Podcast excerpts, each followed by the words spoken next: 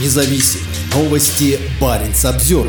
ФСБ рекламирует открытие границы с Финляндией. В четверг ее нарушили 18 человек. 25 января финские пограничники задержали 18 выходцев с Ближнего Востока, которые перешли границу по снегу из России. Как сообщает пограничная служба Финляндии, в группе нарушителей границы были мужчины, женщины и дети. По предварительной информации, все они из стран Ближнего Востока. Все 18 попросили убежище. Сухопутная граница между странами протянулась на 1340 километров, и ее запрещено пересекать вне пунктов пропуска. Осенью 2023 года из-за волны мигрантов, которая поддерживалась ФСБ, правительство Финляндии решило закрыть все 8 пунктов пропуска на границе с Россией. В январе погранпереходы решили оставить закрытыми до 11 февраля. Тем временем пограничное управление ФСБ по Карелии, которое отвечает за границу с северной частью Финляндии и Норвегии, утверждает, что российские пункты пропуска по-прежнему открыты. Информация о режиме работы пунктов пропуска в Карелии и Мурманской области размещена на страницах в соцсетях в северо-западных регионах России. В Карелии три пункта пропуска в Финляндию, в Мурманской области два. ФСБ уточняет, что КПП с финской стороны границы закрыты, но не объясняют, почему российские КПП работают в обычном режиме.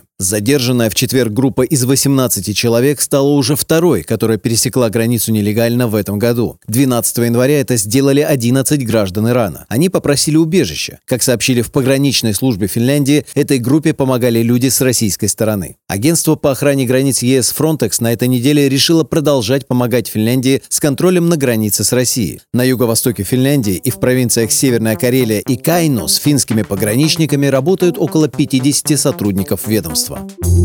Баренц Обзервер.